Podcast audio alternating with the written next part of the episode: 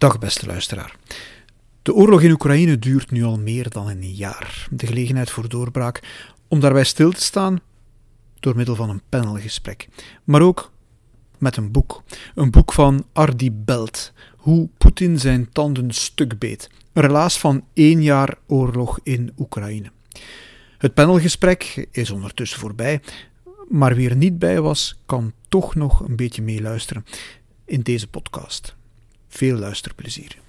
Hoe Poetin zijn tanden stuk beet.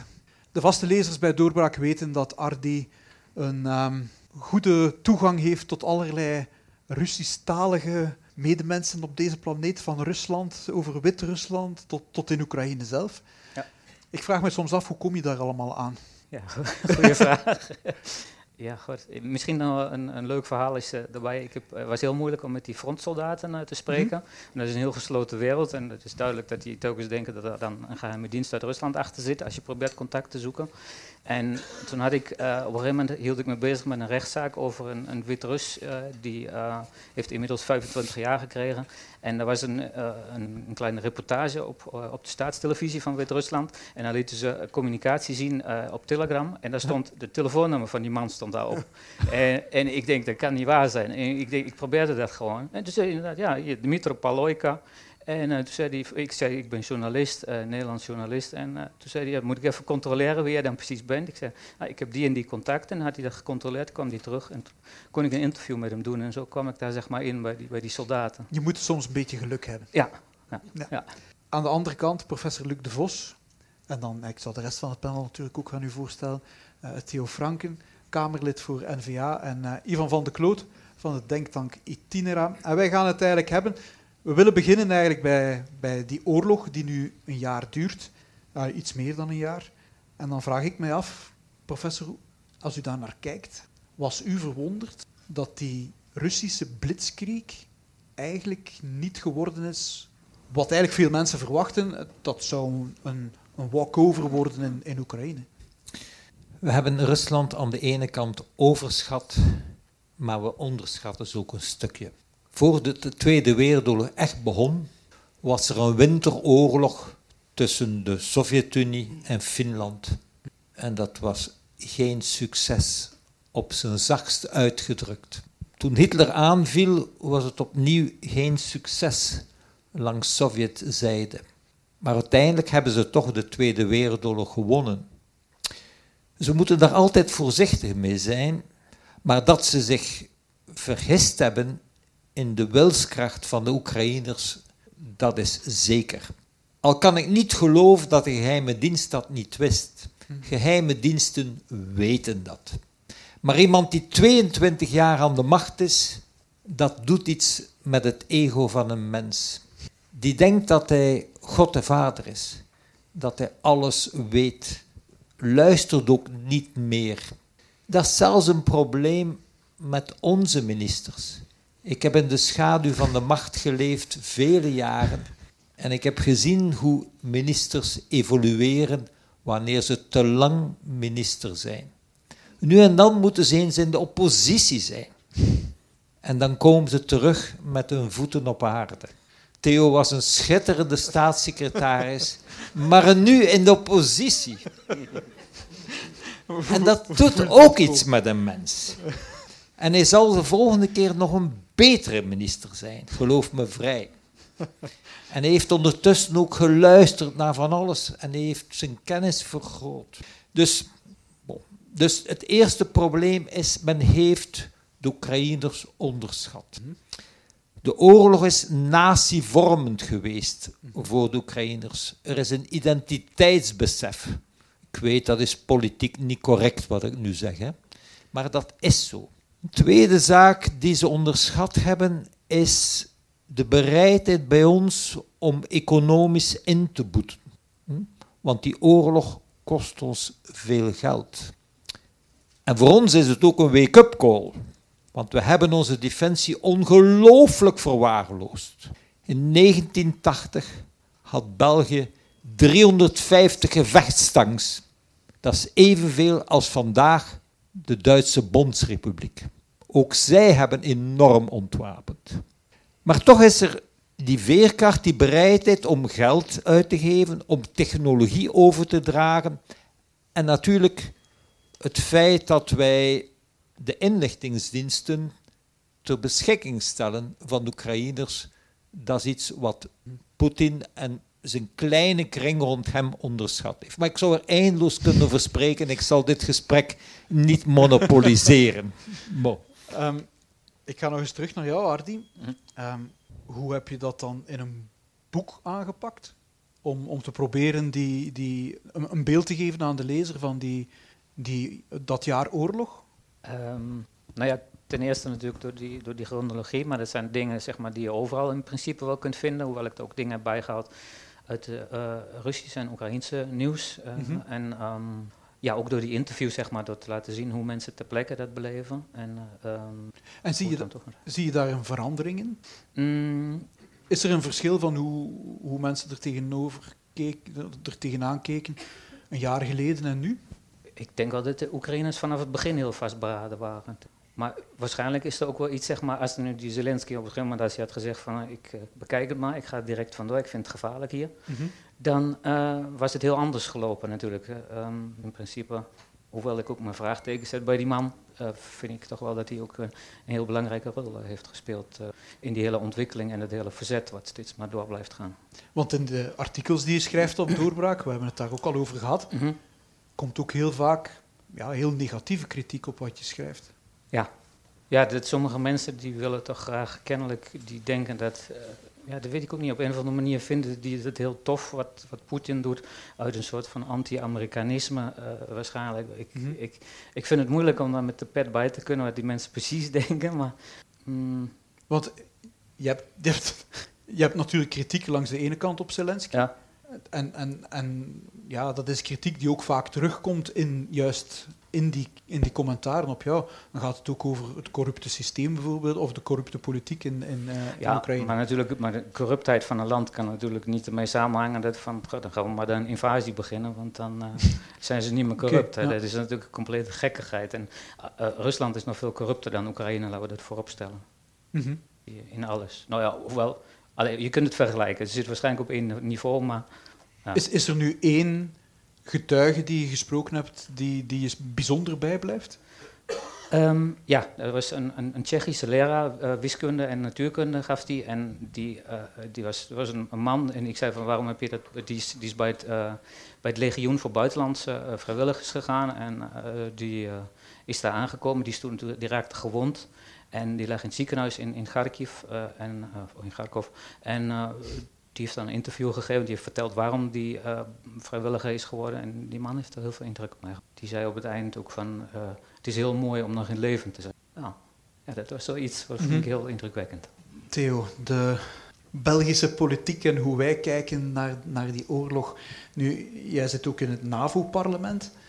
Um, de NAVO speelt een belangrijke rol in, in dit conflict. of niet belangrijk genoeg. Um, hoe, hoe wordt daar gekeken naar dat conflict? Ja, dus de NAVO speelt op zich is, is geen officiële partij okay, in dat Maar goed, verhaal. de NAVO-landen? NAVO-lidstaten wel natuurlijk, ja. um, maar er is geen oorlogsverklaring of oorlog tussen de NAVO en de Russische Federatie. Want moest dat zijn, dan zouden we hier waarschijnlijk zelfs niet eens zitten. Dus, um, mm -hmm. Zo slim maar, zijn ze gelukkig geweest. Ja, ja. ja. Um, hoe dat er daar wordt gekeken naar het conflict, ja, toch met heel grote bezorgdheid en alertheid. Mm -hmm. Um, het Rode Leger verslaan, dat is niet evident. Um, die uh, hebben een uh, enorm doorzettingsvermogen en uh, heel veel troepen en ongelooflijke, bijna onuitputtelijke reserves die ze uit de Sovjet-tijd hebben geërfd en die nog altijd gebruikt kunnen worden. Dat doen ze nu ook. Um, je moet weten dat, wij, dat er op dit moment per dag ongeveer 20.000 rounds van artillerie, van munitie worden uh, opgeschoten.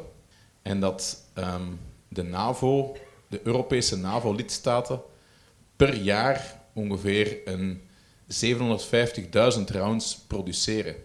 Dus op enkele dagen tijd um, betekent dat dat eigenlijk uw productie van munitie eigenlijk opschiet.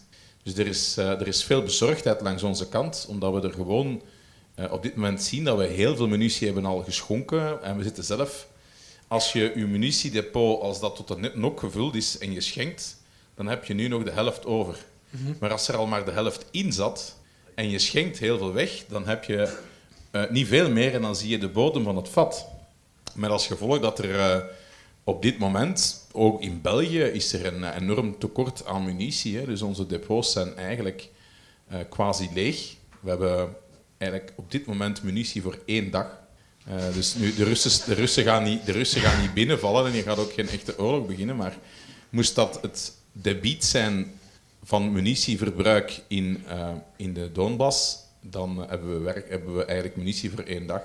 Dus dat is een heel groot probleem. Dat is iets waar we nu heel sterk mee bezig zijn om zo snel mogelijk onze munitiefabrieken echt terug scherp te stellen. Dus Evan Herstal is zijn lijnen maximaal aan het focussen op punt 50. Dat zijn redelijk zware mitrailleurs al, eh, waar je door een, eh, ja, door een wagen mee schiet en zo verder. Dus dat zijn al serieuze kalibers. Omdat die nu heel veel nodig zijn in Oekraïne, dat is waar ze zoveel gebrek aan hebben. En dan heb je de punt eh 1 1,55, hè, dat is artillerie, dat zijn eigenlijk een soort van kleine obuses. Dat, is, eh, dat wordt ook heel eh, mortieren, dus dat wordt ook volgeschoten. Daar is ook een groot tekort aan. En er is veel te weinig Europese samenwerking. Je moet weten dat wij heel veel munitie schenken, maar ook al is de NAVO verantwoordelijk voor ehm, standaardisering van wapensystemen. eh, op dit moment zijn er 16 soorten eh, 155 eh, eh, mortier geleverd. 16 soorten. Dus je levert die dan. En dan, eh, dan zeggen de Oekraïners, ja sorry, die kunnen we niet gebruiken, want die kunnen we nergens inkrijgen. Dus je hebt een traditie van Europese defensieindustrie en ook allee, NAVO-defensieindustrie. Ook al is standaardisatie van wapensystemen een van de prioriteiten en opdrachten van de NAVO. Je ziet dat heel wat industrieën zich toch nog een stuk protectionistisch afschermen. Met als gevolg dat ze toch nog net iets anders doen. Ze maken allemaal wel ongeveer hetzelfde, maar toch nog net iets anders. En dat is dan niet compatibel. En die Oekraïners die krijgen natuurlijk eh, honderden tonnen en duizenden tonnen munitie, maar ze kunnen niet altijd alles gebruiken. Dus wij worden wel geconfronteerd met een stuk eh, dwazigheid van het verleden. En we zullen dus een stuk veel, veel meer moeten inzetten op standaardisatie, homogenisatie van een stuk wapensystemen, van munitie, van aanpak eh, op vlak van oorlogsvoering. En dat is een van de grote lessen en dat is waar, dat er, waar we nu over bezig zijn, dat is daarover. Nu, ja, ik weet niet of dat allemaal is om direct te tweeten, maar eh, Best niet in het Russisch dan. Ja. best niet in het Russisch, maar Ja. ja. ja, er zitten misschien Russen in de zaal. hè. Oh, wie, of de- wie weet is de, de geheime dienst eh, luistert altijd mee. Maar mag ik nog juist, pro- professor, wil dat dan ook zeggen dat wij eigenlijk mm, geen munitie meer kunnen geven aan Oekraïne op dit moment? Als, als we naar Theo luisteren? Het is een oud zeer. Als jong officier, ik was jonge luitenant en een beetje meertalig. En mijn brigadecommandant was een Franstalige die geen Duits kende en geen Engels. Dus ik mocht overal meegaan als tolk. Heel interessant als jonge luitenant. En ik heb toen veel geleerd. En het ging toen ook altijd over standaardisering. Ondertussen ben ik 76 jaar. Ik was toen, laten we zeggen, 3, 24 jaar. Dus 50 jaar geleden. is een oud zeer. En eigenlijk, onze wapen, bewapeningsindustrie is performant, maar particularistisch. Wat bedoelt u met onze? Algemeen in Europa. Ja, Europese. Ja. En dat was ook het probleem van de Duitsers in de Tweede Wereldoorlog. Alle Duitse tanks waren superieur aan de Amerikaanse en aan de meeste Russische. Men ging ervan uit dat men vier Shermans nodig had om één Panther te liquideren. Wat deden de Amerikanen? Stuurden honderd Shermans tegen die paar Panthers. Ja, en ze kregen die Panthers natuurlijk klein. Dat is wat de Russen nu ook doen. Ze halen nu hun oude T-62's uit stok en ze gaan er honderden sturen. En de Leopard 2 is ongelooflijk, ongelooflijke tank. Superieur aan alles wat er op de wereld bestaat. Maar men zal er gewoon zeer veel sturen. En uiteindelijk zal men die Leopard 2 klein krijgen. En om terug te komen op het verhaal van de munitie, dat is een oud zeer. Dat was al een ze- een zeer in de Eerste Wereldoorlog. Het Belgisch leger had Duitse kanonnen. Bultwin in 14. En we hadden ook geen munitie. En we gebruikten Franse munitie die erop geleek. En dan moest dat een beetje aangepast worden. Maar natuurlijk, zo'n kanon, als daar speling op zit, dan verslijt dat snel. En dan krijg je daar ook ongevallen mee. In een concurrentiële wereld is het evident dat die Europese fabrieken zijn schitterend. De Europese auto's zijn ook veel beter dan de Amerikaanse. Maar ja, de Amerikanen produceren altijd grote getallen. Hè? En dat doen de Russen eigenlijk ook een beetje. En de Russen hebben al lang gestandardiseerd. In Rusland heb je een beperkt aantal types munitie en eigenlijk een beperkt aantal types tanks. Wij hebben 17 types tanks in Europa. Je hebt goed gehoord, 17 types. Hè? Maar de vraag is dan, hoe komt dat eigenlijk? Heeft te maken met Europees particularisme. Dat is aan de ene kant een sterkte, mm hè? dat leidt tot innovatie, men, maar ja, in een oorlog waar het over grote getallen gaat, is dat een probleem. En dat is een oud probleem. Oké. Ja, ik denk dat. ehm, dus allee, we moeten hier echt wel mee aan de slag natuurlijk. Hè. Dat heeft een- wat is die geschiedenis? Dus, allee, dat kan ik niet beter schetsen, dat is absoluut juist. Het is zo dat de Duitsers, eh, de Britten en de Fransen ook altijd heel sterk hun eigen industrie hebben afgeschermd. Als het gaat over ook de Italianen. Ik bedoel, iedereen doet dat, iedereen blijft dat ook doen. Het is heel moeilijk om daar door te geraken. Omdat dat vaak ook staatsverwoven, hoe zeg je dat? Verweven. verweven eh, bedrijven zijn die heel, heel hoog staan, die rechtstreeks rapporteren aan het Elysée, aan Berlijn en zo verder. Dus dat, dat is allemaal niet zo, niet zo evident, maar het zal nu eh, absoluut wel moeten gebeuren. Ehm, we zijn daar ook mee bezig. Hè. Dus Borrell is op dit moment bezig met een plan waarbij voor 5 miljard euro zo snel mogelijk gestandardiseerde munitie wilt laten produceren en ook eh, een stuk leveren, maar ook een stuk voor eigen eh, munitieopbouw. Ehm, eh, ook binnen de NAVO is men daar volop mee bezig, maar daar is het natuurlijk altijd de discussie dat de Fransen en de Duitsers niet willen dat dat te Amerikaans en te transatlantisch is. Dat moet Europees zijn.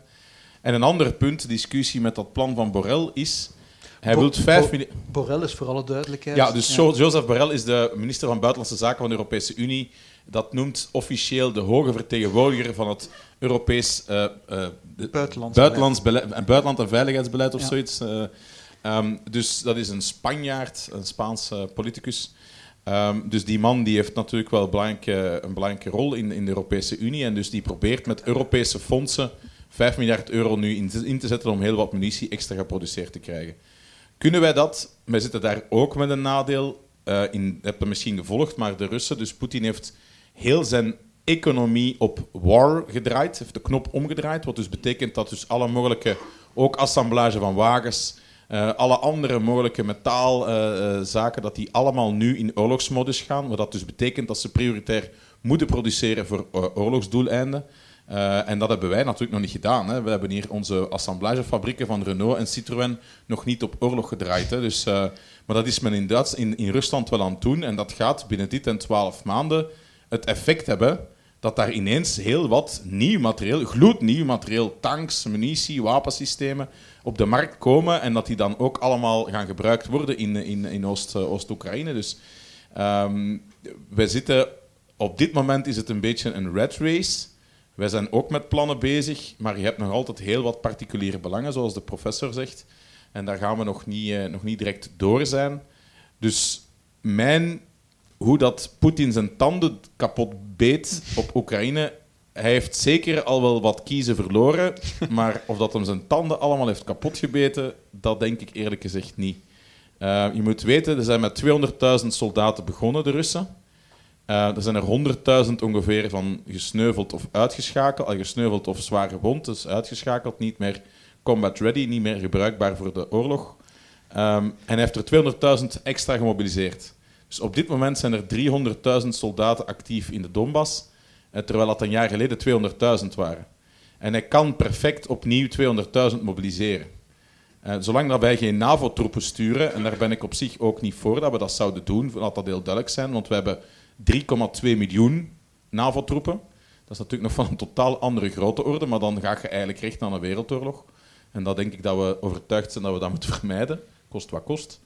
Ehm, de Oekraïners hebben heel veel van hun elite-troepen opgebruikt. Ze hebben heel goede soldaten, maar ze zijn er gewoon veel van gesneuveld. Eh, heel veel.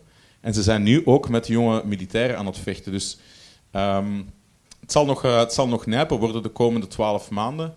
Uh, het lenteoffensief is ook nog niet gestart. Ik snap ook niet waarom Zelensky zoveel blijft inzetten op Bakhmut.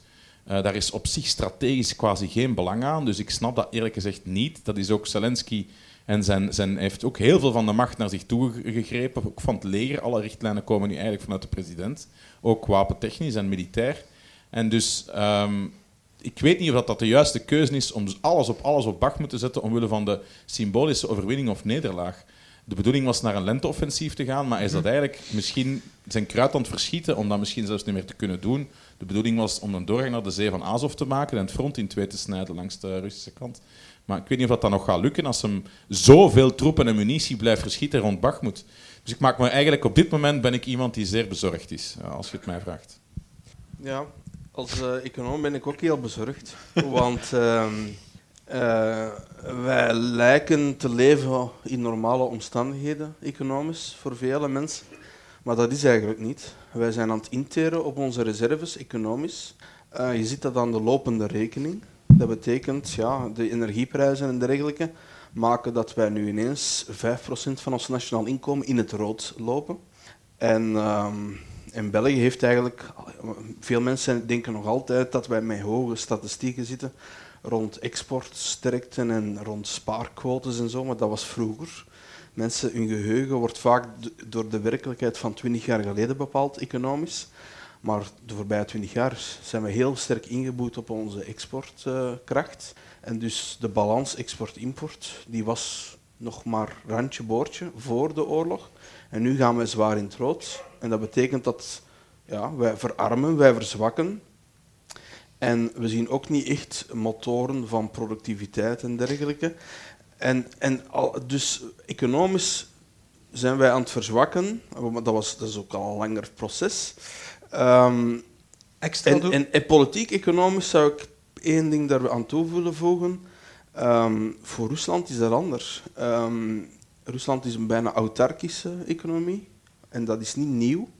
Um, op een bepaald moment, maar dat kunnen anderen beter uitleggen, maar bepaald moment heeft Poetin zo de knop ook al een tijd geleden omgedraaid van ik, moet, ik heb terug een externe vijand nodig. Um, sommigen zeggen dat dat met de Arabische lente te maken had en dat hij voelde van oei, ik zou wel eens de volgende kunnen zijn die wordt bedreigd uh, met betogingen op het Rode Plein en dergelijke. En dus eh, hij heeft daar een, heeft daar een koerswijziging gedaan. Dat heeft, zeggen sommigen ook wel te maken met zijn psychologische evolutie. Dat hij zich helemaal heeft afgesneden van mensen die hem durven tegenspreken en zo. Maar in elk geval um, is hij het Westen als een externe vijand beginnen. en dan hebben wij sancties gecreëerd en dergelijke. Maar daar, de kat komt op de koord, namelijk dat heeft hem niet direct verzwakt. Dus als je dat bij ons zou doen en de bevolking begint te verarmen, dan zou je heel snel aan kracht winnen als politiek bestuur. Maar uh, op dit moment, voorbij, hij doet dat al tien jaar, of hoe lang doet hij dat al langer? Uh, voor een stuk werkt dat bij hem. Dus de, de bevolking verarmt, maar voor een stuk slaagt hij erin om dat te laten projecteren op het boze Westen. Maar kan je dan kan je eigenlijk zeggen, het Westen eigenlijk Europa betaalt de kost van de oorlog? Maar, en dan moeten we natuurlijk, en dat is heel delicaat, maar een verschil maken tussen de Verenigde Staten en de Europese Unie. Mhm. En um, voor de Verenigde Staten, maar kijk, iedereen mag mij tegenspreken, maar voor de Verenigde Staten is dit ver van hun bed. En um, de wereld is niet meer Europa voor hen. Um, en dus dat betekent voor een stuk ook dat, ja, en persoonlijk denk ik ook qua stabiliteit, qua ja, oorlog zit hier op enkele honderden kilometers vandaan voor de mhm. Verenigde Staten. Gewoon psychologisch is dat een andere planeet. Um, en hun oorlogsindustrie heeft een andere dimensie. Um, en dus, um, ja, de Amerikanen hebben een heel, een heel andere agenda, zal ik maar zeggen, dan Europa. En, en dan is de vraag die ik bescheiden durf vragen. Durven wij, eh, hebben wij dat voldoende in ons hoofd van onze belangen? Lopen misschien soms sterk samen met de Verenigde Staten, maar niet altijd. En in welke mate durven wij nog onze eigen belangen bespreken of intern mhm. overleggen van zijn we, zijn we het altijd, is het altijd evident dat wat wij doen ehm, onze eigen belangen dient of lopen wij voor een stuk te veel achter de Verenigde Staten achterna? Ja, professor? Alle landen zeggen eigen land eerst. Ik heb de wereld afgereisd, want ik was tien jaar voorzitter van een commissie van de UNESCO. En overal stelde ik vast, identiteit, eerst ons land en dan het buitenland. Trump zei dat luidop, maar Obama en Biden doen dat ook, maar zeggen het niet luidop, zeggen het niet kwetsend. De Russen zijn zeer nationalistisch. En ik heb goede vrienden in Rusland en ik was bijzonder ongelukkig door die oorlog. Ik ga nu iets weer politiek niet correct zeggen. De blanken moorden elkaar uit, de Slavische volkeren moorden elkaar uit en de Chinezen en de Indiërs zijn de lachende derde. Dus ik ben daar bijzonder ongelukkig om. En het is natuurlijk zo, de Verenigde Staten van Amerika kunt u zelfs de vraag stellen of economisch die oorlog voor hen geen buitenkans is. Wij gaan verarmen, maar in Amerika maakt men van de gelegenheid gebruik om zelf opnieuw chips te maken, want we hangen af van de chips van Taiwan, nationalistisch China. In één container zitten er tienduizenden chips, hè? dat brengt je zomaar over. Hè? Maar zij gaan dus een eigen fabriek bouwen. Dus bij hen is er ook een bewustzijn dat die internationale handel, dat heeft toch ook nadelen. De globale wereld is natuurlijk goedkoop als alles goed marcheert. Als alles goed marcheert. Maar je maakt je afhankelijk. En als ik met mijn Amerikaanse collega's, ik heb daar goede contacten mee, en ze sturen mij van alles. Met alle, elke feestdag krijg ik een kaart van Jackie Lawson enzovoort enzovoort, met een beetje commentaar. Zij zeggen, dit is een buitenkans voor ons. Wij gaan opnieuw fabrieken naar ons land halen. En onze eenvoudige mensen die geen werk meer hadden en in de nesten zaten, die gaan opnieuw werk hebben. Want in Amerika was een hmm. beetje een maatschappij. De ene hadden alles en meer en meer. De kloof is veel groter tussen arm en rijk dan bij ons.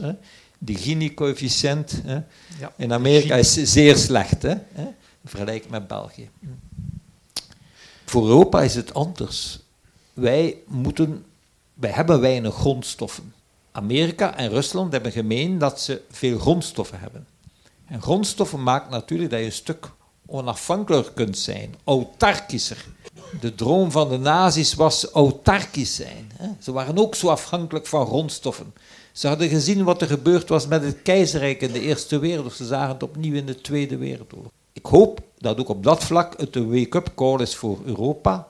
Dat we niet mogen afhankelijk zijn van één bron. Maar dat we minstens moeten diversifiëren en de mate van mogelijk toch een meer zaken bij ons produceren. Natuurlijk, ik weet, protectionisme, Colbert. Ik weet, de economist zal mij zeggen, jongen, je bent al zondigen in de kerk. Hè?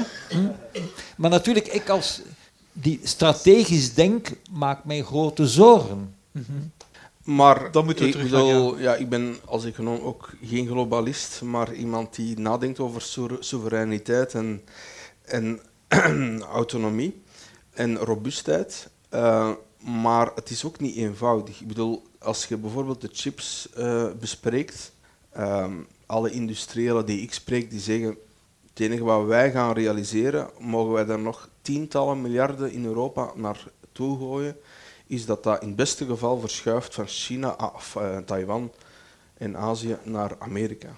Maar dat gaat nooit echt hier terechtkomen. Er zijn te veel redenen waarom dat dan is. Dus ik zeg niet dat dat voor elke industrie en voor elke zaak zo is, maar je moet wel heel verstandig en weten waar je mee bezig bent. Want te veel mensen die zouden geld beginnen uitgeven aan zaken die bij voorbaat een verloren zaak zijn. En de, de chips is zoiets. Dat betekent niet dat we in bepaalde niche mhm. van chipindustrie en dergelijke heel toegepast en heel maar de, de basismassa chips die gaan ofwel in Amerika ofwel in, in, in Azië zitten, maar die gaan nooit naar Europa. En dus dat soort zaken, dat wordt wel heel belangrijk dat we daar de juiste mensen bij elkaar zetten om die, tot de juiste keuzes te komen. En die, die, die, die Europese defensie-industrie, hmm. kunnen we dat wel waarmaken? Ehm, Misschien wat... ik, denk dat, ik denk dat er... ah, ik bedoel, we zitten al met het besproken probleem van die Mhm. Duits-Frans... Ja. En dan heel de kwestie rond Engeland. Mhm. Ik denk dat we nu toch wel heel hard moeten vloeken, luidop of intern, dat we ook nog eens de Britten kwijt zijn. Dus, ehm, ja, dus we zitten daar qua defensie toch ook en opnieuw. Er zullen zeker niches zijn waar we in kunnen versterken, maar de, de massaproductie die zit ofwel in China of in Azië ofwel in de Verenigde Staten. Want uiteindelijk is het ook een politiek probleem. Laat de Europese politiek zich te veel leiden door, door de VS? Eh, ja, misschien een paar punten. Ten eerste, ik denk dat ehm, langs de kant van de VS, wat leeft daar meer, is dat zij vinden niet dat zij niks doen. Eh, wat sowieso is dat eh, met Biden er terug echt een ja, leiderschap is, wereldleiderschap. Dat ze dat multilateralisme, wat betekent dat je dus ervan uitgaat dat je samen sterker staat met het Westen, dat is terug helemaal centraal in de buitenlandse politiek. Dat was onder Trump natuurlijk een andere zaak. Eh, en dat is op zich in ons voordeel, hè. zeker in deze oorlog. eh, door opnieuw die sterke vleugels eh, kunnen we redelijk st- staan we sterk. Hè. We staan echt wel sterk. We hebben ook een enorme troepenopbouw gedaan aan onze oostgrens onder het commando van de Sasseur. De wapenleveringen aan Oekraïne worden gecoördineerd vanuit het Ramstein-proces onder leiding van de Verenigde Staten. Dat is dan allemaal bilateraal en multilateraal, maar dus niet onder de NAVO-vleugel en zo verder. Dus dat is één. Zij hebben geen vluchtelingen, die nemen wij. Eh, inflatie hebben ze ook. Energieprijzen staan ook heel hoog, maar niet vergelijk, niet vergelijk, niks vergelijking met bijvoorbeeld die bij ons in België. Want ook in heel elk Europees land is het ook niet hetzelfde. Hè, het eh, peninsula, dus Spanje en Portugal hebben een andere dynamiek als wij bijvoorbeeld. Maar bij ons is het heel kwaad en heel, heel hard gegaan. Eh, ze hebben 100, voor ongeveer 140 miljard euro eh, dollar wapens eh, en, en steun geleverd. Wij met alle Europese lidstaten voor nog geen 20. Dus zij hebben zeven keer meer al geleverd. Dan kan je zeggen, ja, maar dat is van hun eigen wapenindustrie. Dat geldt voor ons ook. Hè? Wij leveren ook van onze eigen wapenfabrieken. Hè? Dan kunnen we zeggen, ja, dat is Amerikaanse wapentuig. Dat is dan weer goed voor de Amerikanen. Wij leveren ook Europees wa- wapentuig. Dat is dan ook goed voor ons. We moeten dezelfde redenering gebruiken. Hè? Want ik zou niet weten waarom dat, dat anders zou zijn. Maar wij kunnen zoveel niet geven, heb je daarnet gezegd. Ja, nee, natuurlijk. Zij hebben natuurlijk een veel groter leger, maar zij hebben ook wel gigantisch eh, veel extra. Dat is ook omdat allee, wij kunnen zoveel niet geven. Waarom? Omdat wij 30 jaar onze defensie hebben verwaarloosd en zij niet. En wij hebben 30 jaar onze sociale zekerheid, onze zachte zekerheid uitgebouwd. En iedereen heeft hier een heel leuk pensioen. En daar heb je, hier heb je leeflonen van 1500 euro de maand. En niemand laten we achterop. En in Amerika ja, dan lacht iedereen als je ziet hoe dat de mensen daar op straat leven, die geen nagel hebben om hun gat te krabben en, en waar dat er zoveel armoede en ellende is. Daar maken ze dan allemaal films van. Die winnen dan de Cannes Filmprijs. Want hoe, vinden we, hoe, prettig vinden het om met hun, met hun walgelijk kapitalistisch model te lachen. Maar zij hebben wel al die jaren geïnvesteerd in harde veiligheid. Ge- geen sociale zekerheid, want dat hebben ze bijna niet. Harde veiligheid, de bescherming van het Westen, ook ons. Wij leven al jaren op hun krediet als het gaat over internationale veiligheid. Ja, en dan, dan zitten wij met hun te lachen dat ze zoveel armen hebben. Ja, kom al, je moet een beetje serieus blijven. Hè. Dat zal wel, dat je dat niet alle twee kunt betalen. Dus we hebben natuurlijk een andere keuze gemaakt, het sociale, socialistische, sociaal-democratische welvaartsstaatmodel. Niks investeren in harde veiligheid of bijna niks en alles in za- zachte veiligheid. Iedereen een pensioen van 1500 euro, iedereen een leeftijd van 1500 euro. En dan zie je op, de, het einde van de rit, ja, en wat is er nog over voor defensie? Ja, het doet er eigenlijk nog maar een half miljard af, want ja, waarom dient dat eigenlijk? En die munitie, zo'n depot als dat vol ligt, ja, dat is allemaal dead money, hè? Wat kunnen we daarmee doen? Dus allee, we hebben die redenering 30 jaar gehad. En ik zeg u, op dit moment, in een oorlog, kunnen wij één dag mee, één dag. En hebben we chance dat de NAVO-grens wordt beschermd door de Amerikanen, of de Russen hadden de Bal Balticum al lang teruggenomen. Hè? Dus dat zijn nu eenmaal re- redenen die er zijn. Dus ik, ik praat hier niet voor de Amerikanen. En je moet de Amerikanen nooit onderschatten. Ik ken ze zeer goed ook. Ze, zijn, ze hebben ook hun agenda. Niet naïef zijn. Niet naïef zijn. Maar dat Amerika bashen, dat is soms een beetje, laten we zeggen, intellectueel niet altijd even eerlijk. Ik zal het zo zeggen. Dus zij zien het. We hebben 140 miljard geleverd. Eh, wij hebben ehm, ook inflatie. Eh, Oekraïne is voor ons een ver van mijn bedshow. En Europa heeft ook inflatie, heeft 20 miljard geleverd en wij vangen alle vluchtelingen op. Dat is ook niet gemakkelijk. Ehm, dus ik denk eigenlijk in de balans dat we alle twee wel ons deel doen, eerlijk gezegd. Dat is mijn mening. En dan vraag ik mij af, Ardi, hoe, hoe, hoe wordt er naar gekeken vanuit Oekraïne? Naar, naar het verschil, zeg maar, tussen Europa, de Verenigde Staten. Ik denk dat de, de, de, leiding, zeg maar, in dit geval, dus Zelensky die heel veel macht naar zich toe heeft getrokken, dat die dus zeker 100% bij Amerika is en veel dichter bij Amerika dan Mhm. bij Europa. Met de Duitsers was sowieso een heel groot probleem, want daar was eh, bijvoorbeeld de Oost-Duitsers sowieso, die staan heel dicht bij Rusland en dat is de bevolking sowieso, die praten er ook heel, heel vaak wel goed eigenlijk. Die- Ja, we weten dat niet precies. Mhm. En eh, ja, dus het is heel duidelijk dat, dat die toch de, de, de Amerikanen de voorkeur geven. De Amerikanen helpen hen meer, Ja, vinden zij. Ja, zeker. Ja. En leeft dat breed, of is dat enkel iets bij, bij de politieke elite? In, Dat is bij de politieke elite. Ik zou zeggen, zeg maar bijvoorbeeld die soldaten met wie ik gesproken heb dan, eh, Wit-Russen, Oekraïners en ehm, ook de Tsjechen, die denken heel Europees, zeg maar. Die zitten heel erg eh, binnen hun, zo van wij staan hier voor Europa. Eh, en ehm, daar is dat Ameri- Amerika is daar veel minder belangrijk. Dus zeg maar, op- bij de gewone man leeft dat, eh, en vrouw leeft dat veel, ja, leeft dat anders, zeg maar. Die staan dichter bij Europa. Dat Mhm. zie ik duidelijk. En zeker als er ook mensen bijvoorbeeld, zoals die Wit-Russen zijn, met hun, met hun eigen eh, ja, problemen met, met hun eigen dictator die daar ook staan dan, zeg maar, die zijn zeker ook heel erg Europees gericht. Ja, Ja. dat is een, een groot verschil. Oké. Ehm, Ivan? Ik ik wil een paar dingen zeggen. Ehm, in het jaar 2000 was ik nog onderzoeker op de universiteit. En ehm, dan zit je in een klein kot met twee. En de tweede persoon in mijn kot als assistent was ehm, een eh, he- heer die heette Ruslan L. En die kwam uit Oekraïne, uit de Donbass. Mhm. En dus ik ken dat van toen, de, de, de, de interne issues in Oekraïne. En dan wil ik toch, ah iedereen kent denk ik wel eh, professor Mearsheimer, die die visie heeft van we hadden dit conflict kunnen voorkomen. En dat is natuurlijk een beetje, ja, nu is het praat na de vaak, Mhm. maar bij mij ligt dat toch nog wel op mijn lever. Omdat ik zelf in 2000 ook al het verhaal hoorde van, ja, na de Tweede Wereldoorlog hebben wij een afspraak gemaakt dat de NAVO niet tot aan de grenzen van Rusland ging uitbreiden. Mhm. En dan is dat wel gebeurd. En dan kun je altijd zeggen, ja, de Baltische, de Polen of zo. Maar als je dan echt te gulzig wordt, zal ik dat bijna benoemen. En ik weet dat dan wel het verhaal komt rond soevereiniteit. Maar voor mij gaat dat toch ook voor een stuk over realisme, realpolitiek. De stabiliteit. En het is daarom dat ik dat benoem van... Wij in Europa hebben toch een iets andere kijk van stabiliteit dan de Verenigde Staten, die het soms meer Mhm. vanuit een proxyoorlogbenadering kan bekijken. En, en dan, ja, als je weet dat je dat in 2000 al zag aankomen, dan hadden we misschien, ik zeg niet met zekerheid, maar het conflict kunnen voorkomen door minder door de Amerikaanse bril naar de zaken te kijken. Dat is punt één. ik, ik, ik noem dat niet Amerikanisme. Ik noem dat gewoon, hè, ik zal ook nooit Amerika bashen. Dan krijg ik mijn vader op mijn kop, die zegt wat ze allemaal voor ons hebben gedaan in de Tweede Wereldoorlog. En dat is ook zo. Maar eh realpolitiek betekent de Europese belangen zijn niet exact dezelfde als de Amerikaanse belangen. Misschien laat ik het daar even bij houden. Ik heb nog een, een paar punten die ik zeker wil benoemen.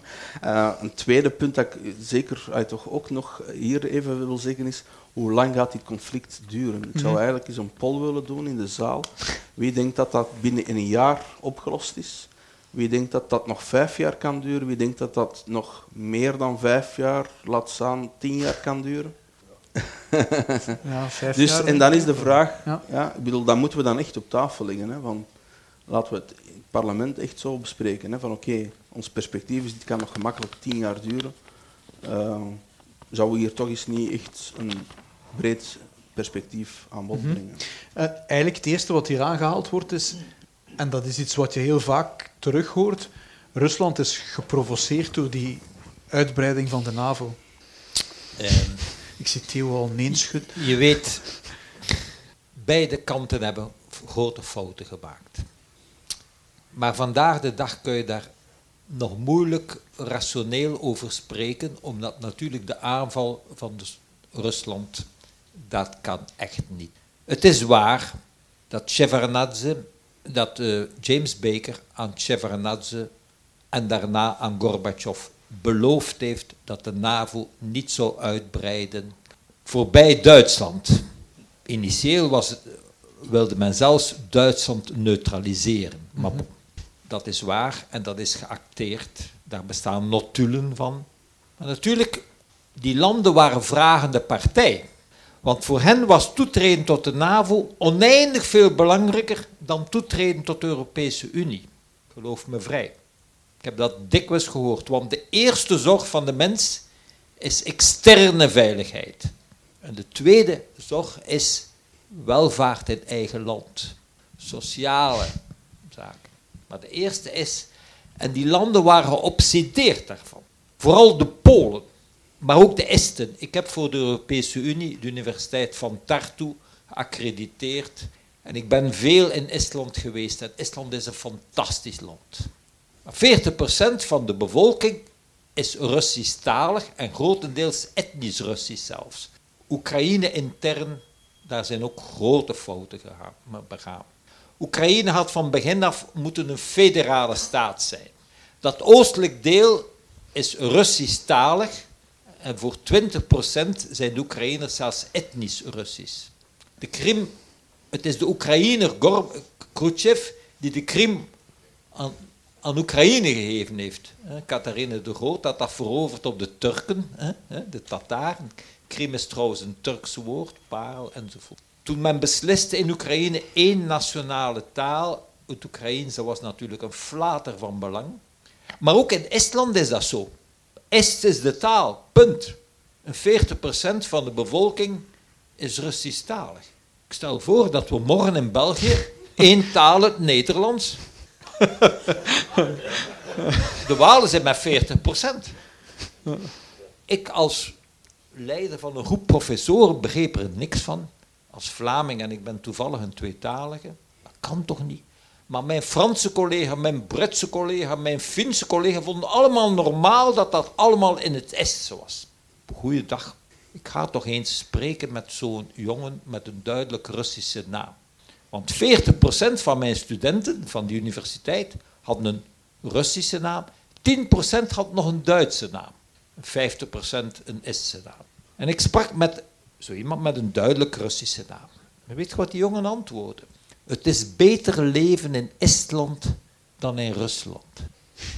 Zo had ik het nog niet bekeken.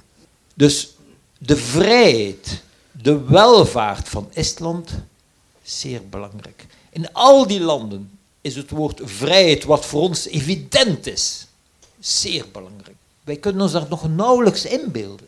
Maar dus in, in Oekraïne heeft men fouten, wij hebben fouten begaan, de Russen hebben fouten begaan. Hè. Ze hadden ook beloofd, je weet, Oekraïne had kernwapens. Ze hadden zelfs meest kernwapens van de vroegere Sovjet-Unie. Maar in 1994, in een akkoord over de integriteit van het territorium, waren ze akkoord om die kernwapens aan Rusland te geven. Ik denk dat ze zich dat vandaag de dag erg beklagen. Hè? Want indien ze nu kernwapens hadden, wie had aan Oekraïne durven komen, denk je? Wij durven ook niet aan Noord-Korea komen, hè? Dat is nogthans een verschrikkelijk regime? Dus fouten langs Russische kant, fouten langs onze kant, interne fouten. De Donbass, tot voor kort was men daar pro-Russisch. Maar ik heb recent het boek gelezen van Andrei Kurkov. Andrei Kurkov is de meest bekende Oekraïense auteur. Die in het Russisch schrijft en die zelfs een etnische Rus is. Die man verfoeit Rusland nu. Dat boek moet je echt eens lezen. Het is recent vertaald in het Nederlands. Verschrikkelijk. Die man haat Rusland. En hij is een etnische Rus. Maar dat was niet zo voor de oorlog van de Krim en vooral dus voor deze oorlog. Want degenen die nu meest getroffen zijn, dat zijn de mensen uit het oosten. Dat zijn voor een belangrijk stuk Russisch-taligen of etnische Russen. Dus fouten in Oekraïne, fouten langs onze kant, fouten langs... Ja, soms ben ik wanhopig. Maar ik vind de, de, de opmerking van Ivan inderdaad wel interessant. Zeker ook naar politici toe. Welk perspectief moet ook de politiek hebben op deze oorlog? Hoe lang kan die duren? Hoe lang moet ons, hoe ver moet ons engagement gaan? Wordt daarover nagedacht, over de lengte van zo'n conflict en, en, en de rol die we dan moeten blijven spelen? Uh, ja, daar wordt zeker over nagedacht. We denken over alles na natuurlijk. Uh, alleen, uh, ja, geen Madame Soleil natuurlijk. Mm -hmm. Je kunt dat op zich ook niet direct voorspellen. Wat ik daar dan, allee, wat daar veel, we praten daar wel veel over. Um, reconciliation, dat zal nodig zijn. Dat gaat ook omdat het dodenaantal zo hoog is. Um, maar ook massale verkrachtingen, mensenrechten schendingen. Oorlogsrecht wordt dagelijks geschonden. 40.000 burgers die gestorven zijn. Burgers, hè, geen militairen, 40.000 ondertussen. Langs de Oekraïnse kant geen, of nauwelijks uh, Russische burgers gestorven, alleen maar langs de ene kant. Dus dat um, die deportaties van die kinderen naar Rusland, heropvoedingskampen zo gezegd, mm -hmm. dat, dat zijn dingen die natuurlijk nog generaties zullen duren. En kan het ooit goed komt, eh, komen tussen Oekraïne en, en de Russische Federatie? Als je kijkt naar hun geschiedenis, naar hun taal, naar hun cultuur, naar het feit dat twee Slavische volkeren met zoveel gedeelde geschiedenis, is een beetje zoals Vlaanderen en Nederland, dan kan dat bijna niet anders als op termijn wel goed komen. Maar er is nu zoveel kwaad gebeurd dat dat ja, generaties gaat duren. Generaties. Ik ben burgemeester van Lubeek en bij ons in Lubeek was er een, uh, heeft de Duitsers heel zwaar uh, huis gehouden, maar was er ook heel felle repressie. En ik heb twee jaar geleden, twee jaar geleden, ik ben tien jaar burgemeester. En als ik begon, ik was dan burgemeester voor een Vlaamse snelle partij, zeer uitgesproken Vlaams nationalistisch, uh, die ook uit een bepaalde traditie komt. daar moeten we niet flauw over doen. Dat was heel, heel moeilijk voor veel mensen in mijn dorp. Dat daar een Vlaams socialist een zwarte burgemeester zou worden. Ook al heb ik daar zelf natuurlijk niks mee te maken, maar goed, je wordt zo gepercipieerd, want je bent iemand van die ideologische erfenis. Of die daar gestalte geeft. En het is twee jaar geleden, na acht jaar, ik spreek elke, ik heb dat altijd gedaan, NSB, uh, elke zomer waren dat er dus bij ons meer dan tien burgers zijn opgepakt en doodgeschoten door Duitsers. Maar daarna, na, bij de repressie was ook heel vies bij ons. En dus we hebben um, na acht jaar heb ik een toespraak gehouden en heb ik gezegd: laat ons de bladzijde om, omslaan. Dus we praten over meer dan 70 jaar na die oorlog. 70 jaar later. En nog zijn er families in Sint-Bernard, dat is een deelgemeente van ons, van ons dorp, die met elkaar niet praten. Nu nog. Dat zijn ondertussen, bij ons spreken, de achterkleinkinderen waar we dan over praten. Dus neem dit op een schaal van honderdduizenden doden tussen volkeren, want uiteindelijk, ja, je kunt redeneren, tussen de Vlamingen en de Duitsers is er ook heel veel gemeen. Hè? Dus mhm. tussen de Oekraïners en de Russen ook. Dus dit gaat gewoon heel, heel, heel lang duren. Uh, gaat de oorlog zelf zo lang duren? Die oorlog gaat geen 70 jaar duren. Maar de kans lijkt mij wel groot dat we naar een soort van bevrozen conflict, gaan. Waarbij Poetin volledig zich ingraaft in de Donbass. Uh, hier en daar nog zal hij zal zeker proberen om Odessa te nemen, om Oekraïne echt economisch kapot, te, oh, klein te kunnen krijgen op de knieën, omdat hij alle zee, zeetoegang heeft en domineert. Maar dat gaat denk ik niet lukken. Op dit moment heeft hem daar nu op dit moment zeker geen kans toe, misschien volgend jaar. Um, dus gaat het een jaar duren, om op uw vraag te antwoorden? Gaat de oorlog nog een jaar duren? Dat denk ik wel. Gaat het vijf jaar duren? Dat denk ik niet. Uh, oorlog, als het, wat je vroeg, het conflict. Het conflict gaat misschien nog honderd jaar duren. Maar het, de oorlog waarbij er echt uh, zo'n hevig, intens wapengekletter is, dat gaat geen vijf jaar meer duren. Dat is onmogelijk. Maar dat kan nog wel zeker een jaar duren. Ardi, heb, heb jij er zicht op hoe daar in Oekraïne wordt over gedacht? Hoe, hoe lang dat conflict volgens hen zal duren? Of hoe lang de oorlog volgens hen kan duren? Eén jaar, hè. dat moet het jaar van de overwinning worden, 2023. Dus het dat is de overtuiging? Dat is de overtuiging, ja. Maar inderdaad, wat jij zei ook van, uh, van, van, van Bachmoed, dat ze zich daar hadden mhm. ingehouden, dat is inderdaad een beetje een, ja, tactisch niet zo'n heel goede beslissing, lijkt mij ook. En het leek me ook veel beter dat ze in het zuiden verder zouden gaan, maar heeft de mij even niet gevraagd. Maar, uh, dat, uh, maar ik heb eigenlijk nog een tweede vraag. Van, ja? Hebben wij eigenlijk enig zicht op hoe daar in Rusland over gedacht en, en gesproken wordt? Ja, want het was wel interessant. dat Theo zei dan uh, over die, uh, die wapenindustrie in Rusland, die dan zeg maar zo ver ontwikkeld was. Daar zit ik wel vraagtekens bij. Want um, ten eerste, een, een, een, tweede mobilisatiegolf, dat kan wel tot een burgeroorlog leiden. Dat zie ik echt niet gebeuren in Rusland, als ze dat nog, nog zouden gaan doen. Mm -hmm.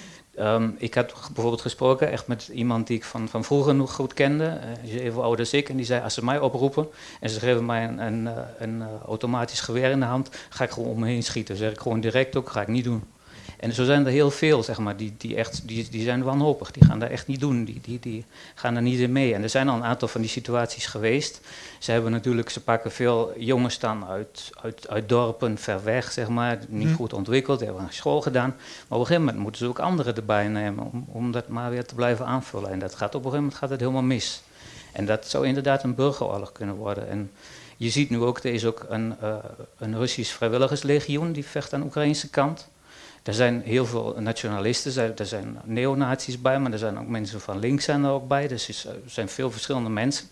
Ik probeer een beetje zicht op te krijgen op het ogenblik. dat is wel een heel interessant uh, iets natuurlijk. En um, ja, ik, ik, denk niet dat het zo in Rusland, dat het echt zo, nu zo'n zo'n industrie wordt zoals ten tijde van Nazi-Duitsland, dat ze dan zeggen van uh, we gooien alles op alles en we gaan, de hele, we gaan het toch nog een keertje proberen. Dat lukt ze niet meer. Dat zit, zit op het eind van zijn kracht. Ik heb ook nog één, ook één ding wat hier nog niet gevallen is, dat is die beruchte Wagner-groep. Hoe, hoe, moeten we dat eigenlijk, wat, wat is hun, hun rol of hun plaats eigenlijk in een Russisch leger? Ja, op het moment, het is gewoon een, ja, die Prigozhin, dat is, ja god, hoe zou ik het zeggen? Die man die is gewoon zo doortrapt zeg maar, die, die probeert overal geld uit te slaan. Die is begonnen in de, in de restaurantbusiness. Zeg maar, eerst heeft hij al gezeten, toen had hij minderjarige criminelen had hij, om dingen voor hem te stelen op de markt. Daarvoor is hij in de gevangenis gekomen. Mm -hmm. Heeft hij, ik weet niet meer hoeveel jaar gezeten. Toen is hij weer uitgekomen. Toen is hij met die restaurants begonnen in Sint-Petersburg. En uh, daar heeft hij kennis gemaakt met Poetin. En sindsdien, zeg maar, vindt hij overal vindt hij wel ideeën. Die man die zou zijn eigen moeder verkopen, zeg maar, als hij daar, daar een cent voor zou krijgen. En zeg maar, dat, nu dat idee met die gevangenen, dat is, dat is, is, is ook wel eerder gedaan natuurlijk in, in andere oorlogen. Mm -hmm. Maar dit is wel op heel grote schaal. Maar je merkt wel dat die het lijkt alsof hij minder wordt ondersteund door het Kremlin. Omdat nu bijvoorbeeld, had ik dus uh, ook gehoord, dat ze echt met schoppen in de aanval moeten, die gevangenen. Dan krijgen ze zo'n veldschopje mee en dan mogen ze naar voren rennen. En die Oekraïner die zit daar dan gewoon achter dit geweer. En er komt nog zo'n kakkerlak aan rennen en toef, dan is die weg. Ja. ja, ja. Dus... Ja. Oké. Okay. want, want ook hier wordt over die Wagner-groep gesproken. Um, er gaan ze stemmen op om die op een terroristenlijst te zetten. Een, een, een goed idee? Ik meen dat de Amerikanen ze erop geplaatst hebben. Mm -hmm. dat Want ook hier bij ons in de politiek gaan stemmen op om dat te doen. Ja. Nu, onze zwakte is de economie. Mm -hmm. De zwakte van de Russen is als de jongens uit Moskou, Sint-Petersburg, Kazan, de grote steden in het westen, beginnen te sneuvelen, dan is er een probleem. Het is geen probleem zolang de jongens uit Siberië, waar het inkomen 50, 100, 150 euro per maand is, als ze dan 2000 euro krijgen of 4000 euro, dat is een fortuin voor die mensen.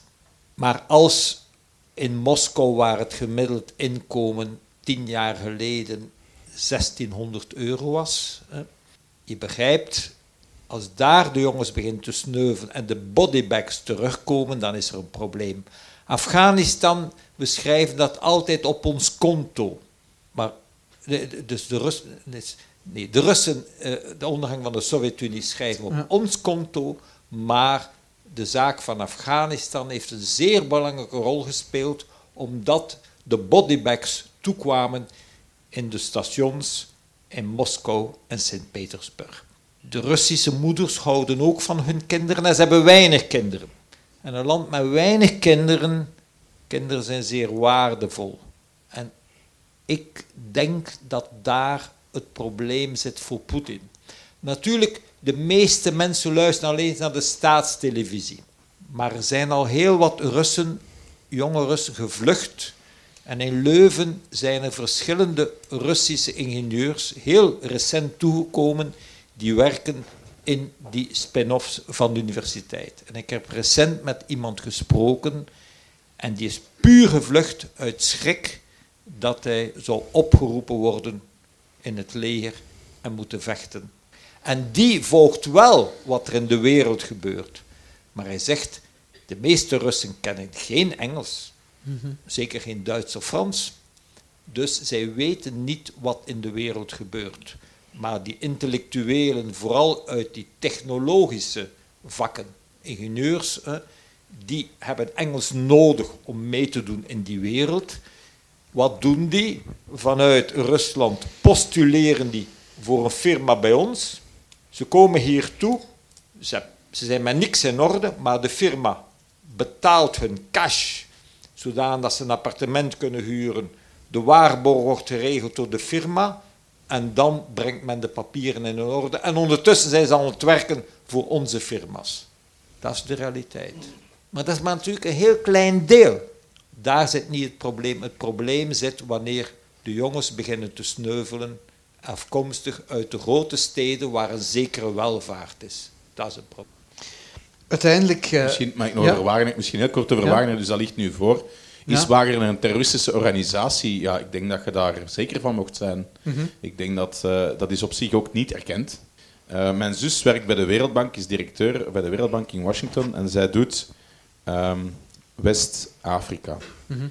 En ze was heel recent in de Centraal-Afrikaanse Republiek. Dat zijn, dat zijn ze. En de Centraal-Afrikaanse Republiek, die president, hè, dat is zoals in veel van die bananenrepublieken, sorry dat ik het moet zeggen, maar het is zo, uh, daar heb je, ik ben er ook al geweest, dus ik mag erover spreken, uh, daar heb je dus een generaal, dan heb je een president, dat is meestal ook een militair, dan heb je een kolonel die een putsch pleegt, dan heb je opnieuw een andere kolonel die een putsch pleegt.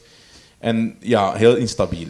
Zoals Mali, Burkina, het is, het is echt heel verkeerde kant op aan het gaan in de Sahel. En um, mijn zus was daarvan rapport te maken van de Wereldbank, want die krijgen dus ook heel veel financiële steun. En daar is een avondklok ingesteld. In de Centraal-Afrikaanse Republiek is een avondklok in de hoofdstad. En ik zeg, ja, had je dan een speciaal pasje dat je buiten kon? Ze zegt, nee. Maar het enige wat ik wel kon zien is vanuit mijn hotelkamer in de grote straten van uh, de hoofdstad, dat er na de avondklok alleen nog maar Wagner uh, uh, troepen, vrachtwagens rondreden.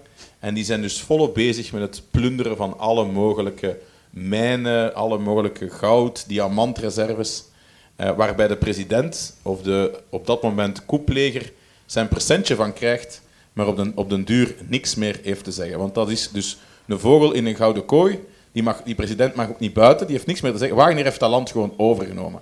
Mali, juist hetzelfde. Ze zijn nu uitgenodigd in Burkina Faso. Het zal niet veel uh, veranderen, het zal ook die richting uitgaan. En zo is eigenlijk heel die Sahel aan het, aan het veranderen. En dat is op zich, wat is daar nu, je kunt zeggen, ja, Afrika, dat kan me totaal niet schelen. Misschien gelijk, maar wat is geopolitiek een dreiging voor ons? Stel dat wij nog jaren in conflict liggen aan onze oostgrens, met een regelrechte oorlog, uh, met troepenopbouw, en hij beslist, Poetin beslist, om Wagner in te zetten om de Sahel te destabiliseren door opstand te organiseren, wat ze direct kunnen. Uh, door heel veel uh, ja, daar ook te beginnen doden en moorden en noem maar op. Als een zoals een IS, zoals mm -hmm. een terroristische organisatie doet.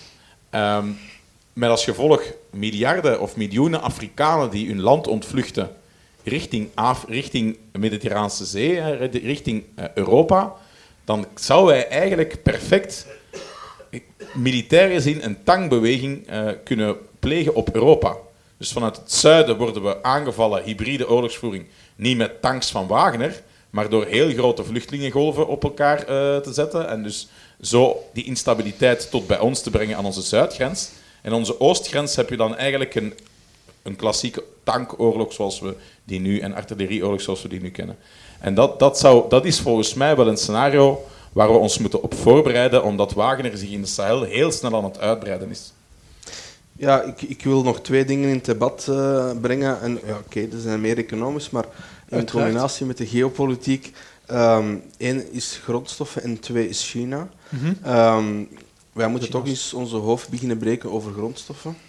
Um, wij hebben de voorbije twintig jaar enorm gedesinvesteerd in mijnindustrie en dergelijke. Mhm. Eh, Je bedoelt in Europa.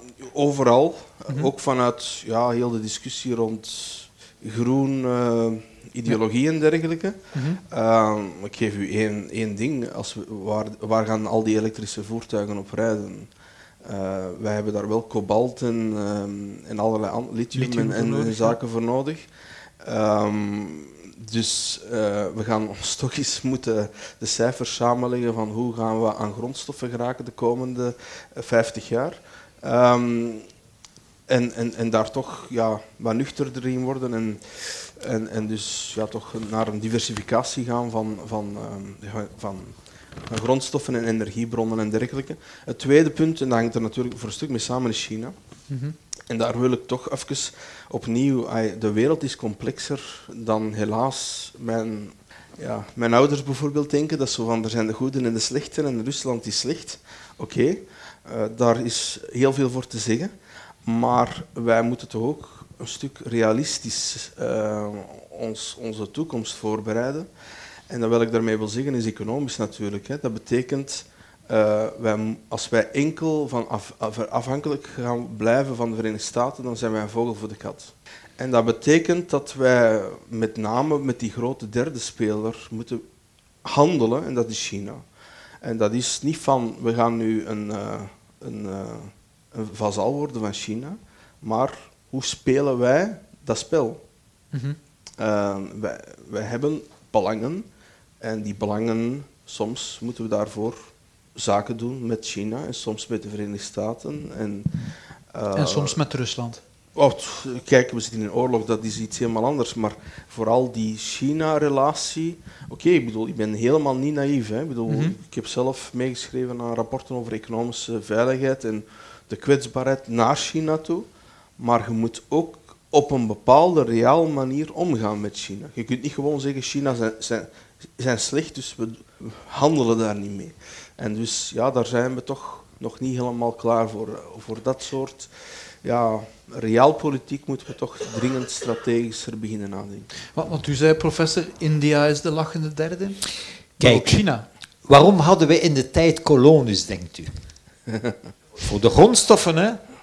Daarvoor hadden we kolonies, hè? Hm. Dat is ook heel in politiek incorrect, hè, professor. Dat is. Maar wat daarvoor hadden we kolonies. Ja, ja. Ondertussen verspreiden we het geloof. Hè? We bestudeerden ook plantjes en dieren. En we inspireerden, Picasso inspireerde zich op de Afrikaanse kunst. Maar in essentie ging het over de grondstoffen. Hè? En daar waren we zeker van. Nu, we hebben geen grondstoffen. We hebben dat is bijna slecht, hè, want dat vervuilt. Ik ben een van die mensen die volledig elektrisch rijdt. Ik ben nogthans geen groene. Hè. Maar, maar in mijn straat, als iedereen gaat elektrisch rijden, dan zal het dus niet meer lukken. Hè. Zelfs mijn elektriciteit thuis moet aangepast worden, want als ik oplaad, dan kan mijn vrouw niet koken. Hè. Mens moet keuzes maken, hè. Zo eenvoudig is het. Hè. Ja.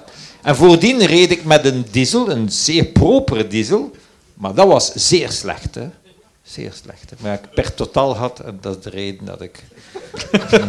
We gaan hier nog alles te weten komen. Bon. het, ja. Nee, dus grondstoffen zijn essentieel. We moeten dat natuurlijk zo proper mogelijk doen. En we moeten diversifiëren. Niet afhankelijk zijn van één land. En in de toekomst moet afhankelijk zijn. Een beetje van Amerika, een beetje van China, een beetje van India, een beetje van Rusland. En Afrika. En daarom is het belangrijk dat die Wagner niet te sterk wordt. Ik maak mij zoals Theo enorme zorgen over wat er in Afrika aan de hand is. Want ze nemen onze grondstoffen af en ze sturen ons hopen mensen die die- niet alleen de identiteit van Tunesië in het gedrang brengen, maar ook onze identiteit. Hè? Mhm. Als dat een beperkte in, in, influx is, dan kun je dat regelen. Maar als dat massaal wordt, is dat problematisch. Maar Afrika is niet alleen Wagner. China zit ook in Afrika. Ja. En, en, en steeds groeiender. Oh, ik heb zoveel bezig gezien. In. krijg er iets van. Maar bon. Ja, ja. Want dat is toch ook, uh, Theo van Maar, maar we zitten daar, alleen we zitten, eh, ook dat, dus wat, wat Ivan zegt, is meer dan, uh, meer dan terecht. Hè. Dus hebben wij nog een opleiding mijnbouw aan de Universiteit van Antwerpen? Hebben wij nog een opleiding mijnbouw aan de Katholieke Universiteit van Leuven? Zelfs niet meer, hè? Hebben we nog er zijn nog twee opleidingen mijnbouw in België. Dat zijn twee Franstalige opleidingen. Ik ken daar één iemand, dat is trouwens de zoon, de broer pardon, van Alice Pulicek, die gewezen Miss België, die ik nu... Heb die toevallig ontmoet. En die man, die man... Ja, maar dus maar pour le petit detail, maar dus...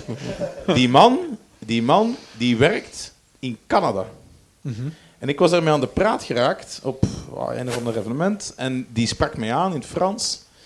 En uh, die stelde zich voor. Hij zegt, ja, ik volg u op Twitter en zo verder. Ik zeg, ah, waar woont je dan? Uh, wat doe je? Ik ben mijn ingenieur. En ik ben de baas van een heel grote kobaltmijn in Canada.